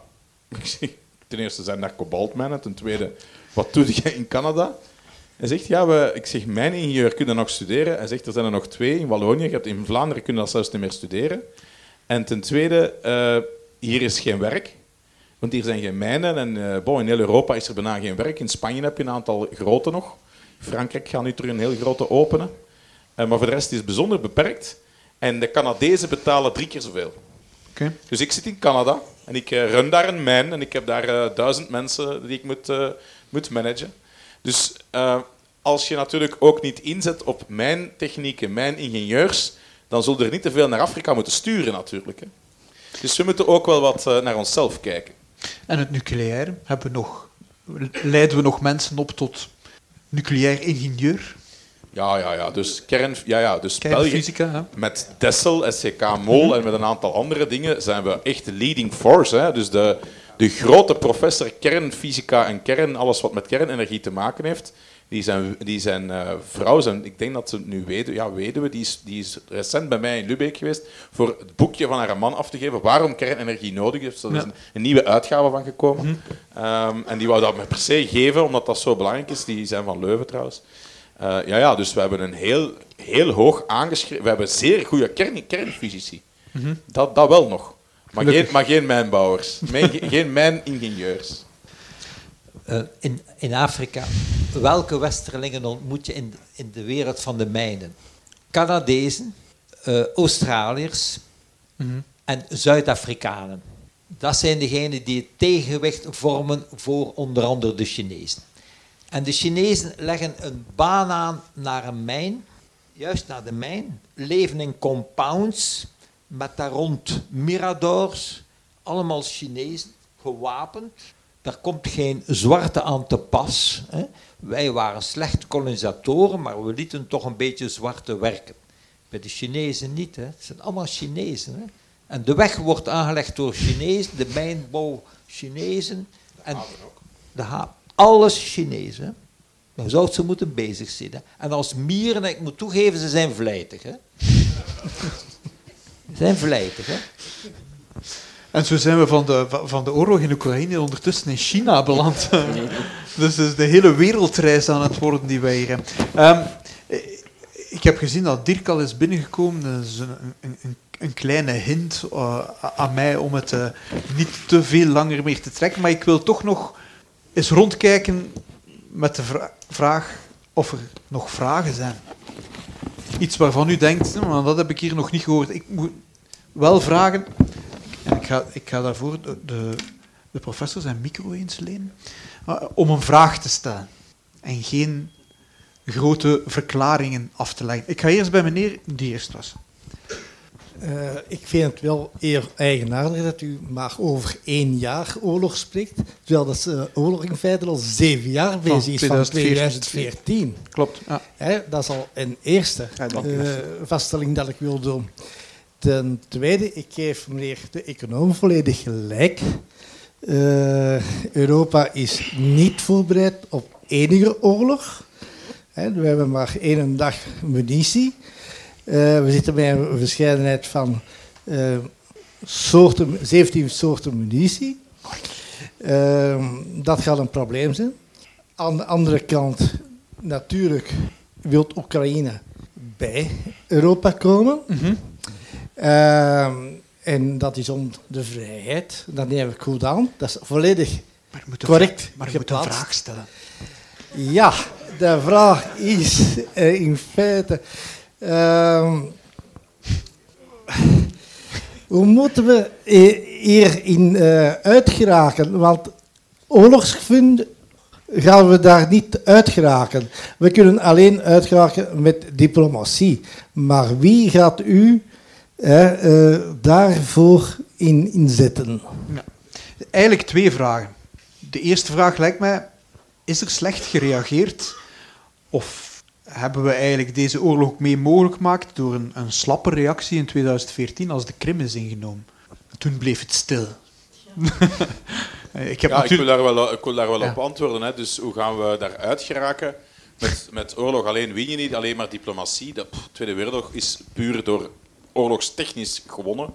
Dus je kunt eh, grote conflicten eindigen door eh, militaire overmacht. Dat kan. Eh, is dat te verkiezen? Dat zeg ik niet. Voor alle duidelijkheid, ik ben geen warmonger. Ik wil heel de avond praten over vrede, maar op dit moment zie ik gewoon geen realistisch pad naar vrede. Eh, maar ik ben wel voor vrede. Eh, dus diplomatieke onderhandelingen, dat zal alleen maar gebeuren als die alle twee aan tafel willen gaan. Op dit moment is dat niet zo. Nog Poetin, nog Zelensky willen op een realistische manier aan tafel gaan. Maar, maar is dat Zal het niet... finaal landen op een diplomatieke onderhandeling waarbij er zal gepraat worden en een, eh, een soort van vredesakkoord gesloten zal worden? Ik, ik denk dat dat niet anders kan, omdat ik denk dat een militaire overwinning van Oekraïne is niet uit te sluiten. Maar gelet op een aantal dingen die ik straks al heb gezegd, ehm, is die ehm, moeilijk, gaat dat heel moeilijk zijn. Hoe kijkt men daar in Oekraïne naar? Zie- Ziet men daar een einde aan? Is diplomatie mogelijk? Nee, het lijkt mij dat diplomatie helemaal. nou, Als ik ook vanuit eh, wat die mensen daar ter plekke zeggen natuurlijk spreek, eh, is dat diplomatie niet mogelijk is. En ik zie ook niet hoe diplomatie, dat is inderdaad ook de vergelijking die je trekt met, met eh, Hitler-Duitsland. Hoe zou je diplomatie met Hitler hebben willen? Zou je dan zeggen van ja. weet je, dat is, en nu is hetzelfde verhaal. Met, met Poetin zie ik dat überhaupt niet, dat het, dat het mogelijk is met diplomatie iets te bereiken. Het enige wat je krijgt is, ze moeten dan die bezette gebieden moeten ze erkennen als Russisch grondgebied. Wat gaan ze dan doen? Dan gaan ze herbewapenen. Dan krijg je hetzelfde gedonder is, dan binnen een jaar heb je het weer. Mhm. En, en dat, dat blijft maar doorgaan. Er, moet gewoon nu moet door gaan. Ik ben ook pacifist, ik ben voor vrede. Ik vind het ook vreselijk wat allemaal gebeurt. En, en, en, maar het kan gewoon niet anders op dit moment. Ik zie er ook geen uitweg in door diplomatie. En, en het verhaal van 2014 van de Krim, hebben we daar verkeerd gereageerd? Ja, Ja. dat, dat- maar daarna is het altijd Of er is wel... niet gereageerd, wordt hier gezegd. Ja. Ja, er zijn sancties genomen. Hè. Er Ja. zijn sancties genomen, er is wel gereageerd. Maar ja, niet, niet sterk. Hè. Mhm. Nochtans, we hadden 2008 al gehad, 2009 al gehad, 2014. Het was wel een bepaald, ja, bepaalde lijn. Hè. Buitenlandse politiek eh, van, eh, van, van Poetin was, was wel sowieso een stuk terug respect afdwingen. Hè. Dus wat houdt, u, wat houdt u wakker met Poetin? De Amerikaanse generaal zei eh, dat hij bereid is om voor politieke doelen te bereiken militaire overmacht en militaire, eh, ja, militair geweld te gebruiken. Dat houdt mij wakker s'nachts. Eh omdat dat, ja, dat zie je ook niet zo vaak meer. Zeker in het Westen zijn we dat ook een stuk verleerd. Maar Poetin is bereid, bereid absoluut, 100%, om zijn politieke doelstellingen te bereiken via militaire eh, ingrijp, ingreep, of ingrijpen of ingrepen, of wat moet ik zeggen. Eh, en dat is iets wat natuurlijk hem heel gevaarlijk maakt. Oké. Meneer had daar nog een vraag. Oei, god, plots zijn er heel veel. Misschien een heel eenvoudig vraagje. Ah, dat hebben we graag. Eh, ja. Kijk, eh, ik heb getallen gehoord eh, aan Oekraïne, tanks en de kanonnen die we leveren in de raketten enzovoort. Kijk, eh 150 ongeveer of 140 miljard dollar voor de Amerikanen, 20 miljard voor Europa. Die centen. Eh, is dat aan Oekraïne een lieve gift, omdat wij door de oorlog eh, die Oekraïne zelf een beetje beschermen? Of is dat eigenlijk geleend? Denk aan de, de schulden van Europa, aan de Verenigde Staten, het bijna failliet. Ja. Dus is, is, is, eigenlijk, is dat een gift, die, al die munitie bijvoorbeeld? Ja, Ja. dat is een gift. Ja. Het is natuurlijk wel zo dat we gaan proberen geld te recupereren van onder andere al die bevroren assets van die oligarchen in Europa en in het Westen. Bij ons zijn er 9 miljard bevroren assets van oligarchen in België alleen. Waarom? Omdat er eigenlijk veel. Eh, ik denk in heel Europa een 30 eh, miljard, 9 miljard bij ons omdat wij sterke posities hadden van onze banken, ook in, eh, in Rusland, de KBC. Maar, dus we hebben veel be- bevrozen oligarchische assets van oligarchen in België. Die zijn bevrozen met de bedoeling om die vroeg of laat wel te gebruiken voor een stuk heropbouw van Oekraïne of ja, van die compensatiedingen. Daarnaast heb je ook nog heel wat eh deviezen van Rusland zelf. Dat gaat over een paar honderd miljard eh, in buitenlandse, eh, op buitenlandse rekeningen, op buitenlandse ja, fondsen en zo verder. En als we dat zouden kunnen gebruiken, is het natuurlijk nog van een heel andere orde. Maar dat zou de eerste keer ooit zijn. Als je van hun elite het geld afneemt, dat is al juridisch en politiek en diplomatiek zeer controversieel. Maar als je ook het geld van de staat zelf afneemt, ja, dan zet je eigenlijk heel het internationale kapitaalsgebeuren wel een stuk op de helling. En dat is natuurlijk van een totaal andere orde. Dus ja, daar wordt veel over gepraat, maar dat zijn schenkingen. Maar we gaan natuurlijk altijd wel langs een achterpoortje proberen wat geld te recupereren. Niet bij Oekraïne, maar via Rusland natuurlijk. Dat is natuurlijk een probleem. Als we dat doen, dan is dat een president die vele landen zal aanzetten tot het geld wegnemen uit onze grote centra, Londen, hè, Frankfurt. We moeten er toch goed over nadenken. Hè. Als ik dat zie, dat men het geld van een staat begint af te nemen en van oligarchen, is toch wel een probleem. Want vroeg of laat zul je met de Russen weer aan tafel moeten zitten. Frankrijk en Duitsland hebben in de 20e eeuw twee verschrikkelijke oorlogen gevoerd. En op een goede dag stonden Kool en Mitterrand in Verdun op het kerkhof, dat mij, de begraafplaats die mij erg bekend is, hand in hand. En voordien had je ook de ontmoetingen tussen Adenauer en de Gaulle. In het voormalige Joegoslavië zie je ook opnieuw, ja, en dat is nog niet lang geleden, hè, toenaderingen. Je krijgt dat, is onvermijdelijk. Natuurlijk, intern in Oekraïne is de, ja, de woede voor het moment enorm. Ik heb u gewezen op de, het boek van Andrei Kurkov. Maar vroeg of laat zul je met de Russen moeten spreken. Daar is niks aan te doen. En dan, we moeten opletten dat we onszelf niet uit de markt prijzen. En dat de nieuwe bankaire centra, dat die zich gaan verplaatsen naar Dubai. En wat is het allemaal? Daar goed mee opletten. Het kan een tweesnijdend zwaard zijn. Ja. Het is al bezig. Ja. Ehm, ja, ik weet dat ben nog geen economist, maar ik denk alleen strategisch. Ik weet dat er nog heel veel vragen zijn, maar ik denk nog één vraag. Allee, ja, goed, Theo dringt aan op nog één vraag en geeft de micro zelf uit handen.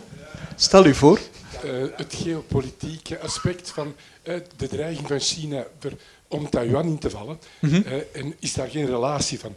Wat is, er, is dit niet een, een soort ehm, voorspel van Amerika, van de uitdaging van, mannetjes, wat gaat het doen? hè? Gaat de Taiwan, Red, Taiwan bijstaan. Taiwan, China, Amerika, geopolitiek. Eigenlijk is de- En is dit eigenlijk niet maar een voorspel? Eigenlijk een soort... Is het een soort test? Ja, hè, ik bedoel, eh, Rusland van de Oekraïne binnen. Wat zou er gebeuren als China Taiwan binnenvalt? Mhm. Ja.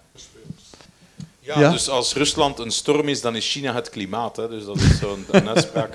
Ja. Dus eh, dat is juist. Hè. Dus een van de redenen waarom dat de Amerikanen zo vol in steun gaan naar Oekraïne, is dat ze daarmee eigenlijk heel duidelijk zeggen tegen China, blijf van Taiwan af. Dat is zeker zo, ja, absoluut. En de Chinezen zijn heel goed aan het kijken naar wat wij doen van steun en hoe lang dat we het volhouden en hoe dat we het aanpakken en wat er op terrein eh, gebeurt. Hè. Dat houden ze zeer goed in de gaten, niet per se omwille van Oekraïne, want dat kan hun eigenlijk niks schelen. Maar dat is natuurlijk omwille van Taiwan. En ze zien natuurlijk, als het Westen zo verenigd blijft onder het leiderschap van de States, ja, dan zie je wel dat ze twee keer gaan nadenken voordat ze effectief Taiwan gaan binnenvallen. Eh, en dat kost, dat, daarmee koopt Taiwan zich tijd. Want Taiwan is zich ook ongelooflijk snel aan het, verder aan het bewapenen. Het is al zeer sterk bewapend, maar ze zijn dat heel sterk verder aan het doen. En hoe, hoe meer tijd dat ze kunnen kopen, hoe minder kans dat de Chinezen gaan hebben om dat land of dat klein eiland te pakken. Hè? Want dat, is, uh, dat, dat gaat nog meer bewapend zijn dan Kaliningrad. Hè? Dus dat, is ook zo. De, de droom van een Taiwanees heeft mij eens gezegd. Wij zouden eigenlijk de 51ste staat van de Verenigde Staten moeten worden. Oké, En dat was puur veiligheid. Hè? uiteraard. Maar de, maar de Amerikanen zitten ook in Taiwan. Tuurlijk. Maar, Tussen dat en 51ste ja, dat staat. weet ik nu ook wel. Maar, ja. Goed. Allee, kom, het was een korte vraag, dus nog, nog één om het af te leren. Ja. Oei. We zeggen nogal snel dat iets ongezien is, denk ik, maar... eh, maar ik, ja. Maar eh, ze- ja. Ze hebben 16.000, dus de Russen hebben, eh, bij het begin van de oorlog hebben de Russen 16.000 informatiekanalen shutdown gedaan, dus stilgelegd. Dus er is geen externe info meer. Eh, een Russische burger kan eigenlijk niet meer aan externe informatie geraken. Alles is eh staatgedomineerd. Eh, het is, de boodschappen zijn heel, heel ja, pro-Russisch, zeer nationalistisch, heel anti-Oekraïns. Dat zijn nazi's. Dat moet gedenazificeerd worden. Dat is een speciale militaire operatie die tot een goed einde moet gebracht worden. Eh, en dat gaat heel ver. Dus dat is een enorme brainwashing. Dat is een heel belangrijk element. En ze hebben ook op dit moment een, naar schatting 18.000 politieke opposanten in de gevangenis. Dus ze hebben de, alles van externe. Dus hoe wil je eigenlijk een massa-psychose of een massa.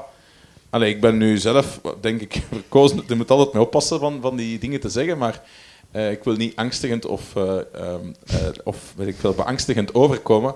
Maar hoe kun je een volk zo ver krijgen dat ze zo'n dingen kunnen tolereren en, en zo ver gaan? Dan moet je ervoor zorgen dat je ze afsnijdt van externe informatietoevoer. En moet je ze zelf elke dag voeden. En ten tweede moet je ervoor zorgen dat iedereen die daar tegen is, dat die vastzit. Massa, massavorming. Dat zijn de eigenlijk. twee belangrijke Ik wil er nog iets aan toevoegen.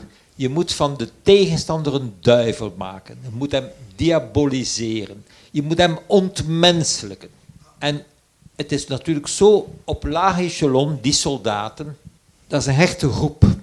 En samen afzien onder vuur, met banden die ongelooflijk zijn. Ik heb ooit oud-strijders van de Eerste Wereldoorlog ondervraagd. En ik had eens een gesprek met een bekende professor van Leuven. En die zei mij, belangrijkste fase uit mijn leven was mijn verblijf in de loopgraven van de IJzer. Ik was toen nog naïef. Hè. Ik wilde zelf nog prof worden. Hè. En ik dacht, ja, die man is toch nadien prof geworden. Dat was toch veel belangrijker. En het had alles te maken met vriendschap, kameraadschap, samen afzien. Daarmee had het te maken. En als uw vriend dan naast u gedood wordt, dan kun je veranderen in een beest. Alle vreedheden in oorlog hebben daarmee te maken. Jij ook nog wel Ja, reageren, ja over die gruwel wilde ik nog zeggen. ehm, dat ik gezien heb zeg maar, sinds de jaren 90. Zeg maar, ik was er voor het eerst in 92 was ik in Moskou. Voor een uitwisselingsjaar ben ik daar naar school gegaan.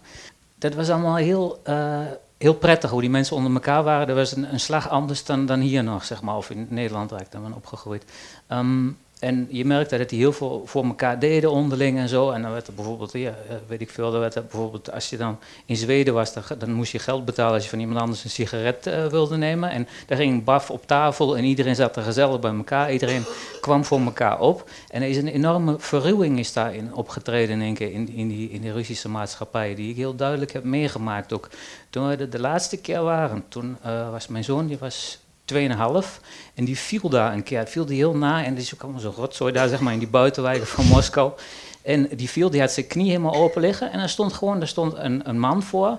En die stond zich daar rot te lachen, dat die jongen gevallen was. En ik zei, nou dan moet je hier bij ons toch niet gauw omkomen. Dan moet iemand er gewoon een beetje, een beetje gek zijn in zijn hoofd. Maar dat was gewoon die hele complete verruwing. En wat ook bijvoorbeeld is een, een hele bekende Russische film, Brat heet die. En daarin zie je zeg maar, dat dit hele scenario van die Oekraïnse oorlog, die wordt daarin opgevoerd. Dat gaat erom, zeg maar, dan is er één een held en die gaat vechten tegen de Amerikaanse maffia. Die Amerikaanse maffia wordt ondersteund door Oekraïnse maffia. En die Rus die is voor eerlijkheid, die is voor gerechtigheid en die gaat daar naartoe. En die zet ze dan een pistool zet hij dan op, eh, op, het, eh, op het hoofd en die gaat dat geld terughalen voor een vriend van hem. En dan gaat hij weer terug. Maar dat is het idee achter die film. En dat is eigenlijk de populairste film zo, die, die zo in Rusland eind van de jaren 90, begin 2000 speelde. En ze probeerden de hele tijd zeg maar, via dat soort dingen er gewoon ja, ook die mensen helemaal te verharden en te verruwen. Ik denk als je nu beelden laat zien, bijvoorbeeld van, van Mariupol, van Bucha, ik denk dat dat nog niet eens zo heel erg veel, veel, veel ophef uh, zou veroorzaken in Rusland. Ik denk zo, zo, zo nou, en dan? En nu? Nou, oké. Ja. U mag even reageren. Ik ging... Ja? Mm -hmm. Ik weet wie u bedoelt, ja.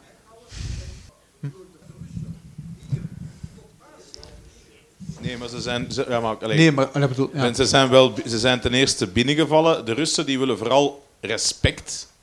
Die willen terug gerespecteerd worden op het internationale terrein. En ze zijn daarvoor bereid om de prijs te betalen. Dat is, zij voelen zich gedenigreerd, eh, niet gerespecteerd. En Poetin is, staat zo sterk, al meer dan twintig jaar in dat land, omdat er eindelijk na die zwakke Gorbachev en die loser en zatlap van een Yeltsin dat er eindelijk een leider is opgestaan die Rusland terug het respect gaat, gaat doen geven dat ze verdienen. Dat is de algemene teneur in Rusland. En met respect is niks mis. Nee, dat, ik ben niet verkeerd. Dat is, zo, dat is effectief zijn agenda. En hij heeft gezegd, om respect af te dwingen, zal ik ervoor zorgen dat ik terug een invloedssfeer heb. En om een invloedssfeer te hebben, heb ik nodig dat ik in Georgië een stuk pak. heb ik nodig dat ik in Moldavië een stuk pak. heb ik nodig dat Oekraïne minstens neutraal blijft en liefst van ons is. En zo verder en zo meer. En dat is hem. En heb ik nodig dat ik een sterk leger heb. Want leger was niks meer waard. Alles was, uh, was, het was, het was totale desertie. Het was een totale chaos na Gorbachev en Yeltsin. En ik ga ervoor zorgen dat ik met mijn gas- en uh, petroleuminkomsten dat ik zodanig veel inkomsten genereer en via stroommannen als Schreuder en, en Fillon en zo verder afhankelijkheid 100% bijna van de Europese economie aan zijn gas en energie. En ik ga ervoor zorgen dat ik met dat geld mijn leger terug uh, in orde breng. Dat ik dat terug moderniseer. Ik ga mijn kernwapens moderniseren. Ik ga mijn uh, submarines moderniseren. Ik ga mijn marine terug in orde brengen. Ik ga mijn leger terug in orde brengen. En ik ga ervoor zorgen dat wij Russen terug rechtop staan op het wereldtoneel. En wij gaan dat respect afdwingen, want ze gaan het ons nooit geven. En de Amerikanen zeker niet. En hij is dat twintig jaar aan het doen.